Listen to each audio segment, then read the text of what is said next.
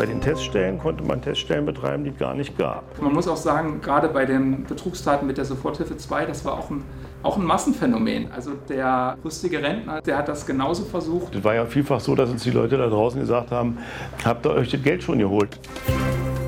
News Junkies. Verstehen, was uns bewegt. Ein Podcast von RBB24 Inforadio.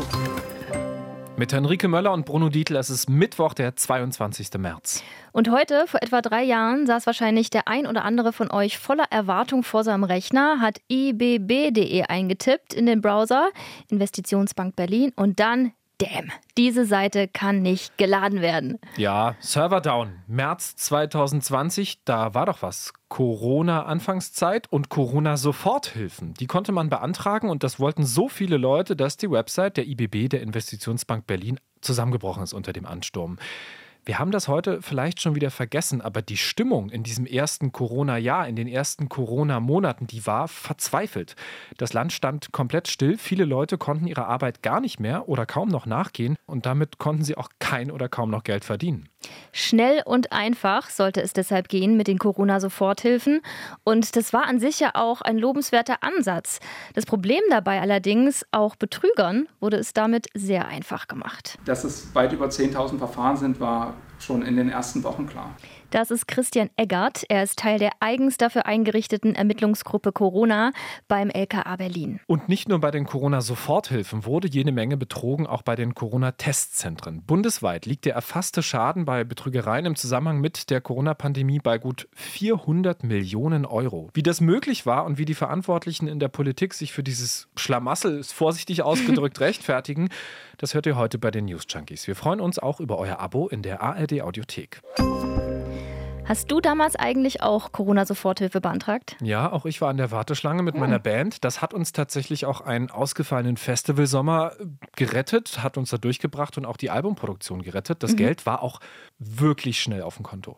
Ja, also ich kenne das von vielen eben vor allem aus dem Kreativbereich, die Corona-Soforthilfen beantragt haben.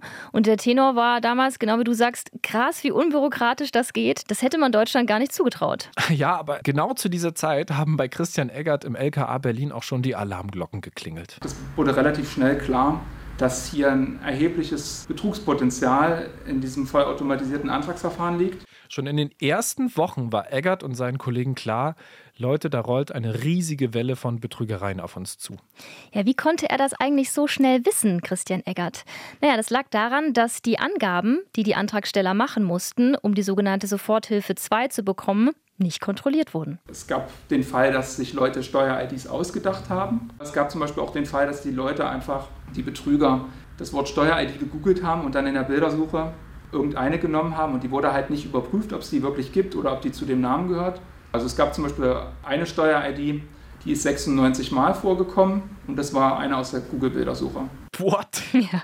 Das ist schon ziemlich heftig. Man konnte als Antragsteller sich ja auch als völlig jemand anderes ausgeben, sagt Christian Eggert. Stichwort Identitätsdiebstahl. Also man hat sich zum Beispiel einfach im Internet Firmen gesucht oder natürliche Personen gesucht und hat mit deren Daten dann Anträge gestellt und hat aber dann natürlich das eigene Konto angegeben und hat dann auf diese Art und Weise dann äh, entsprechend die Gelder erlangt.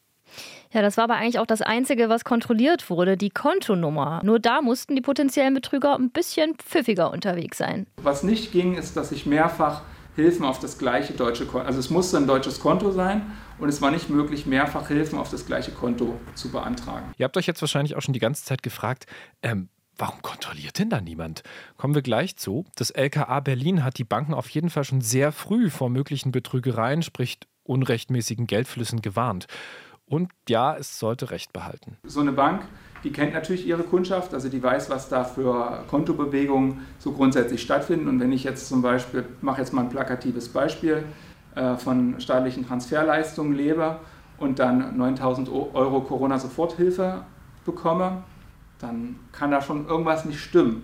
Und in diesen Konstellationen kam es dann zur Geldwäsche-Verdachtsmeldung. Ja, wegen dieser Geldwäsche-Verdachtsmeldungen hat sich das LKA dann an die Senatsverwaltung für Wirtschaft gewandt und an die IBB, die Investitionsbank Berlin, über die diese Anträge ja liefen. Ja, und was ist dort mit diesen Warnungen dann passiert? Ich glaube, die, äh, die wurden schon verstanden. Und es ist auch in anderen Fällen so, dass, dass nicht negiert wurde, dass es hier ein Problem gibt und dass es auch einlädt und so weiter. Aber die über, das übergeordnete Ziel, nämlich jeden, der meinetwegen jetzt hier vermeint vermeintlich oder tatsächlich geschädigt ist und dem, dem wir doch jetzt Gutes tun wollen, das sollte auf keinen Fall verwässert werden oder irgendwie so ein Schatten drauf gelangen, also dass da auch Betrüger in dem großen Teich mitschwimmen. Das ist Jochen Sindberg, Leiter der Abteilung Wirtschaftskriminalität beim LKA Berlin. Also Senatsverwaltung und IBB, die wollten den Betrug nicht so ganz wahrhaben, sagt Jochen Sindberg. Naja, vielleicht ja auch, weil im Zuge der Corona-Soforthilfen Leute zu Betrügern wurden, denen man das jetzt auch nicht unbedingt zugetraut hätte. Man muss auch sagen, gerade bei den Betrugstaten mit der Soforthilfe 2, das war auch ein, auch ein Massenphänomen. Also da hat auch der ähm, rüstige Rentner, der irgendwann vor 20 Jahren mal ein Gewerbe hatte und eine Villa in Zehlendorf besitzt, der hat das genauso versucht wie der osteuropäische Wanderarbeiter. Es gab Einzeltäter, es gab Betrüger, die es mehrfach probiert haben oder im Verbund mit anderen. Besonders prädestiniert waren solche Täter, die vorher schon am Rande der Legalität unterwegs waren. Natürlich ist es so, gibt es Straftäter in dieser Stadt, die sowieso schon auf Netzwerke zurückgreifen können, die jetzt für diese Tatbegehung prädestiniert waren. Also wenn ich Scheinfirmen hatte oder zum Beispiel Schwarzarbeiter beschäftigt hat, dann konnte ich mit deren Daten entsprechend Hilfen beantragen. Und äh, üblicherweise ist es dann so gewesen, dass die Menschen, deren Konten genutzt werden, die haben dann eine kleine Provision erhalten und das Geld ist bar abverfügt worden und dann dem eigentlichen ja, Kopf hinter dieser Aktion dann zugute gekommen. Mhm. Bei dieser ganzen Nummer habe ich den Eindruck, man hat den Leuten einen großen Geldkoffer auf die Straße gelegt und die PIN vorne drauf geschrieben. Kommen wir aber jetzt mal zu der einzig guten Sache daran. Denn kaum einer dieser Corona-Soforthilfe-Betrüger dürfte damit davonkommen. Denn die Aufklärungsquote liegt bei 95 Prozent, sagt Christian Eggert von der EG, also Ermittlungsgruppe Corona beim LKA Berlin. Vielleicht noch kurz der Hinweis, warum wir hier die ganze Zeit von Berlin sprechen. Zu Betrug mit den Corona-Soforthilfen kam es natürlich auch in anderen Bundesländern. Berlin ist aber in der Tat Spitzenreiter. Das liegt aber auch daran, dass in Berlin genauer hingeschaut wurde. Also es gibt ja eben diese eigens dafür geschaffene EG Corona. Sowas haben andere Bundesländer nicht. Die Berliner Strafverfolgungsbehörden haben schon sehr früh gemerkt, diese Corona-Soforthilfen sind ein riesiges Betrugsrisiko, aber waren alle so aufmerksam und skeptisch. Die IBB zum Beispiel, sie hat ja die Anträge, die bei ihr eingegangen sind, offensichtlich nicht ausreichend geprüft. Ja, die IBB hat dem RBB gegenüber gesagt, Zitat, die Annahme, die Prüfungen der IBB seien weniger geeignet gewesen, ist falsch. Die Staatsanwaltschaft hat bestätigt, dass seitens der IBB keine Pflichtverletzung oder Fehlverhalten im Zusammenhang mit der Gewährung der Corona-Hilfen festgestellt wurde. Also die Staatsanwaltschaft hat da tatsächlich ermittelt, hat die Ermittlungen aber wieder eingestellt. Die Senatsverwaltung für Wirtschaft meinte ebenfalls sinngemäß, es ging nicht anders. Eine bessere Kontrolle hätte bedeutet, dass die Leute länger auf die Corona-Soforthilfen hätten warten müssen. Und dann muss man es ja auch nicht mehr Soforthilfe nennen, wenn es um Geld geht, was ich wirklich innerhalb der nächsten Tage oder Wochen brauche. Jochen Sindberg vom LKA Berlin kann dieser Argumentation aber nicht so ganz viel abgewinnen. Dass man aber, äh, wenn ich mit öffentlichen Geldern umgehe, ein Mindestmaß an Sorgfalt sozusagen an den Tag legen muss und äh, dass nicht immer die beste Lösung ist, dass ich auch ein gewisses Maß an Gründlichkeit brauche. Ich finde es auch ein bisschen zynisch, wenn wir, wenn wir alle möglichen staatlichen Zwecke, Hilfen, Projekte in dieser Stadt sehen, die vielfach unter Spardruck geraten, weil auf die Weise vermeidbar Gelder im Grunde genommen an Betrüger gegangen sind. Unangenehme Erfahrung verdrängt mein Kopf ganz gut. Ich kann mich dann einfach nicht mehr dran erinnern. Auch nicht an meinen ersten Besuch in einem Corona-Testzentrum. Du schon, oder? Ja, ich schon. Ich hatte echt ein bisschen äh, Schiss, als ich da reingegangen bin, weil in meinem Freundeskreis da auch so Horrorgeschichten kursiert sind, dass die einem diesen Stab fast bis ins Gehirn hochschieben. Und deswegen weiß ich auch noch genau, dass ich da echt ein bisschen wackelige Beine hatte, als ich zum ersten Mal in ein Corona-Testzentrum gegangen bin. Testzentrum klingt seriös, klingt offiziell. Dabei hat sich bei mir im Kiez 2021 im zweiten Corona-Jahr so ziemlich alles in ein Testzentrum verwandelt. Backshop an der Ecke, Testzentrum. Shisha und Cocktailbars, Testzentrum. Friseur, Testzentrum. Hm. Und für jeden kostenlosen Bürgertest gab es natürlich auch Geld für diese Testzentren. Bis zu 18 Euro pro Test konnten die Betreiber abrechnen. 12 Euro einmal für die Testung, 6 Euro für das Material. Ein Corona-Zentrum war fast sowas wie eine Gelddruckmaschine. Kontrollen, ob die abgerechneten Tests überhaupt stattgefunden haben, die gab es kaum.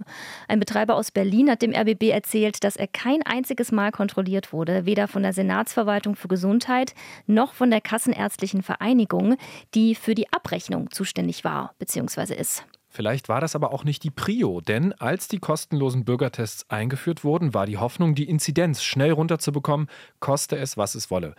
Wenn allerdings jede und jeder ein Testzentrum eröffnen kann und sich mit Online-Kursen zur Testperson zertifizieren lassen kann, dann ist das ja ein attraktives Business. Und da die Teststellen keinerlei persönliche Angaben zu getesteten Personen übermitteln durften, sondern die pure Anzahl ausgereicht hat, stand die Einladung zum Missbrauch schon drin in der Testverordnung des Bundesgesundheitsministeriums. Ja, mehr oder weniger. Die Corona-Testzentren, die mussten nicht mal nachweisen, dass sie überhaupt Corona-Tests eingekauft haben. Also, ich verkürze das mal so: Testzentrum erfinden, Zahlen ausdenken, an die kassenärztlichen Vereinigungen zur Abrechnung schicken, zack, schnelles, einfaches Geld in der Tasche. Allein in Berlin haben Betrüger mit gefälschten Abrechnungen um Corona-Tests 32 Millionen Euro eingesackt, so eine RBB24-Recherche. Bundesweit sind es 134 Millionen Euro Schaden. Und das sind nur die Zahlen der LKAs aus den fünf Bundesländern, die sich auf RBB-Anfrage zurückgemeldet haben. Also längst kein offizielles, mhm. komplettes Bild. Die Leute, die in Berlin mit Testzentren betrogen haben, haben wir schon gehört, waren übrigens überdurchschnittlich oft bei Betrug um Soforthilfen aufgefallen. Oh Mann. Äh, warum haben es die Behörden den Betrügern so leicht gemacht? Weil die gleichen Fehler gemacht worden sind wie bei den Corona-Soforthilfen. Das kritisiert Jochen Sindberg. Wir haben ihn ja vorhin schon gehört. Er ist beim LKA Berlin zuständig für Wirtschaftskriminalität. Da äh, äh, galt ja im Grunde genommen jeder, der jetzt meinetwegen äh, in der Schlacht gegen Corona irgendwo mit ackert, äh, der, der, ist ja auf der guten Seite. Von daher äh, ist jeder, der ein Testzentrum aufmacht, auch im Grunde genommen jemand, der heldenhaft handelt für uns alle. Und äh, jeder Verdacht, äh, dass das möglicherweise alle äh, auch einen großen Teil auch Betrüger sein könnten. Also das einfach mitzudenken. Damit muss man ja nicht vorverurteilen oder im Dauermisstrauen sein, aber einfach nüchtern vordenken. Da ist meine Kritik, äh, dass ich sage, Strafverfolgungsbehörden wie wir, die sich auch mit Prävention beschäftigen in solchen Feldern, die kann man ja auch einbeziehen. Zwischenzeitlich gab es in Berlin bis zu 2400 registrierte Teststellen, aber wie viele davon haben auch ordnungsgemäß Corona-Tests durchgeführt? Das ist schwer einzuschätzen, denn wie viele der angemeldeten Teststellen auch tatsächlich existiert haben, auch das wurde nicht ausreichend kontrolliert. Nochmal Jochen Sindberg. Der Umstand, dass man erfolgreich so eine Teststelle angemeldet hat mit einer sozusagen abrechnungsfähigen Registrierung, die aber nicht darauf fußte, dass es in irgendeiner Weise jetzt konkret praktisch kontrolliert wurde, ob es äh, diese Teststelle gibt, ob die einen, tatsächlich einen Betrieb hat und so weiter, dass die Vorhandensein dieser Registriernummer im Grunde genommen auch die Abrechnungsbefugnis erzeugt hat. Und äh, auch wenn das Teststellenthema jetzt irgendwie auch mal ausläuft, war die bittere Erfahrung, dass die Schwäche des Anfangszustands bei den Teststellen sich noch gesteigert hat. Die Betrugsanfälligkeit hat zugenommen, sagt Jochen Sindberg vom LKA. Das wundert mich schon ein bisschen, denn eigentlich hätte doch genau das Gegenteil passieren müssen, also massive Kontrollen nach den ersten Betrugsfällen. Es gab zwei Stellen, die für die Kontrolle verantwortlich waren. Die Senatsverwaltung für Gesundheit, die die Teststellen zugelassen hat, und die Kassenärztliche Vereinigung Berlin, die für die Abrechnung zuständig war. Und die hat übrigens auch von den Tests profitiert. Also sie durfte vom Bundesgesundheitsministerium eine Verwaltungsprovision kassieren. Und die KV Berlin hat nach RBB-Recherchen dadurch 20 Millionen Euro verdient. Und jetzt wird es ein bisschen pikant. Nach RBB-Informationen hat es im Dezember 2021 und nochmal im Januar 2022 Abstimmungsrunden zwischen Gesundheitsverwaltung, KV und dem LKA Berlin gegeben. Und dabei soll das LKA gleich zweimal angeboten haben, Leute, wir könnten Polizistinnen und Polizisten rausschicken, die ganz gezielt Corona-Teststellen kontrollieren. Dafür hätte die Senatsverwaltung für Gesundheit ein sogenanntes Amtshilfeersuchen stellen müssen an die Polizei. Und was haben KV und Senatsverwaltung mit diesem Angebot gemacht, was ihnen von der Polizei gleich mehrfach unterbreitet wurde? Lange nichts. Erst im September 2022 hat die Polizei in Berlin zum ersten Mal seit Beginn der Pandemie Teststellen in Berlin kontrolliert. Das hat uns das LKA bestätigt. Warum die Senatsverwaltung für Gesundheit das Angebot der Polizei, dass die Teststellen kontrolliert werden, nicht angenommen hat, das frühe, das konnte sie uns heute nicht beantworten. Die KV hat uns geschrieben, dass sie damals das Angebot nicht angenommen haben, weil sie gesagt haben, sie sind nicht zuständig für die Vorortkontrollen und von daher können sie auch keine Kontrolle der Polizei beauftragen.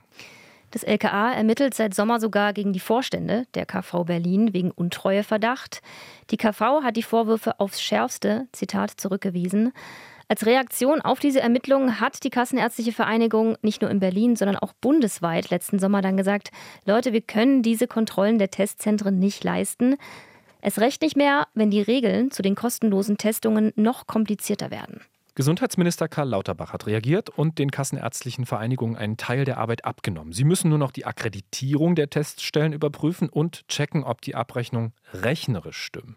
Alles andere, sind die Tests wirklich durchgeführt worden und so weiter, das übernimmt der Bund und da genauer gesagt das Robert Koch Institut. Das RKI als Kontrollbehörde sorgt das jetzt für weniger Betrugsfälle? Im Gegenteil, sagt Jochen Sindberg vom Berliner LKA.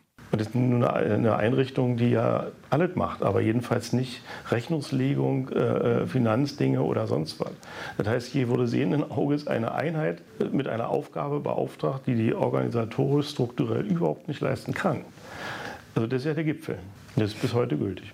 Es ist allen bekannt, dass der Betrug mit Corona-Zentren leicht gemacht ist. Die Behörden, die das eigentlich kontrollieren und verhindern sollen, die lehnen Hilfe der Polizei lange ab. So lange, bis kaum noch jemand die Testzentren überhaupt nutzt. Und zum Schluss wird der Job dem RKI übertragen, das dafür weder Geld noch Personal bekommt. Klingt wie die nächste Einladung an Leute, die mit Testzentren schnelles Geld verdienen wollen. Wenn wir das jetzt nochmal zusammenfassend bewerten, finde ich es schon wichtig, dass man das einordnet, also wo wir da auch zeitlich unterwegs sind. Das Ziel damals war möglichst schnelle, unkomplizierte Hilfen. Das sehen auch die Ermittler, aber sie ärgern sich, dass sie das schon so wahnsinnig früh gesehen haben, diese Betrugswelle, sowohl bei den Soforthilfen als auch bei den Testzentren aber dann niemand auf die Warnung reagiert hat. Und ihnen fehlt die Einsicht in diese Fehler, sagt Jochen Sindberg vom LKA. Wir attestieren uns ja gerne, dass wir irgendwie fehlerfreundlich und Fehlerkultur und so weiter. Es passieren Fehler jeden Tag. Aber dass wir uns darüber fair auseinandersetzen und für die Zukunft diese vermeiden. Und in dem Feld wo Probleme auftauchen und wo sie benannt werden, muss derjenige, äh, der diese Probleme benennt, Mahnungen ausspricht, nicht als Störer gesehen werden, sondern als wichtige Stimme, um möglicherweise noch im laufenden Prozess was zu tun. Betrug ist bei keinem Förder- und Subventionsprogramm der Welt vermeidbar. Das geben auch die Ermittler beim LKA zu. Aber bei Corona hat es sich rumgesprochen, wie einfach es ist. Das kritisiert Sindberg. Er sagt, den Betrügern muss es gehen wie den Leuten ohne Fahrschein. Und wir wollen nicht alles pausenlos kontrollieren. Wir brauchen aber eine Art von, so wie, wie als wenn ich sage, ich muss äh, äh auch das Ticket hin und wieder mal kontrollieren, um äh, mit Schwarzfahren in, in, in, Grenzen zu halten. So muss ich auch einem gewissen Risiko ausgesetzt sein, dass Dinge auch tatsächlich kontrolliert werden. Weil damals nicht ausreichend kontrolliert wurde, sitzen die Ermittler jetzt auf geschätzten 20.000 Betrugsfällen. Für das LKA ist das wahnsinnig frustrierend. Es ist für uns bitter, dass wir äh, diese, diese Arbeit hier haben, mit dem Gefühl, wenigstens ein großer Teil davon wäre vermeidbar gewesen. Die News Junkies verabschieden sich. Bis morgen, dann hören wir uns wieder mit einer neuen Folge mit Bruno Dietl und Henrike Möller. News Junkies Verstehen, was uns bewegt. Ein Podcast von RBB24 Inforadio. Wir lieben das Warum.